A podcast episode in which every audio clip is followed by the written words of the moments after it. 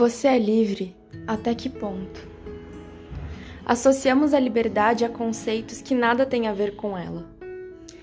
Aquele que sai sozinho para explorar a vida ou que prefere ficar sozinho não é necessariamente livre. Ser livre mesmo é estar no meio de uma multidão e não ter receio dos julgamentos.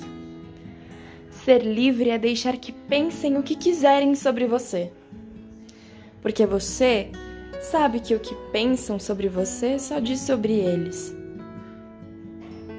A liberdade é sentir-se em casa, dentro de qualquer lugar. Porque quando somos livres, temos a consciência de que nossa única casa é nosso corpo. Liberdade mesmo é pensar naquilo que é bom para você porque te faz bem e não porque te protege. Tem muita gente confundindo liberdade com medo e controle. Liberdade não é só ficar sozinho ou não se apegar a nada e nem ninguém. Isso é medo. Medo de se envolver. É querer controlar as situações que você precisa viver, mas não vive por medo de se machucar. Por isso eu te pergunto: você é livre? Até que ponto?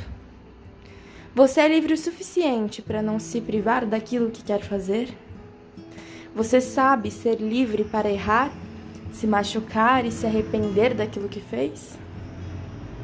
Liberdade é viver, e viver é sobre se jogar para tirar suas próprias conclusões da vida.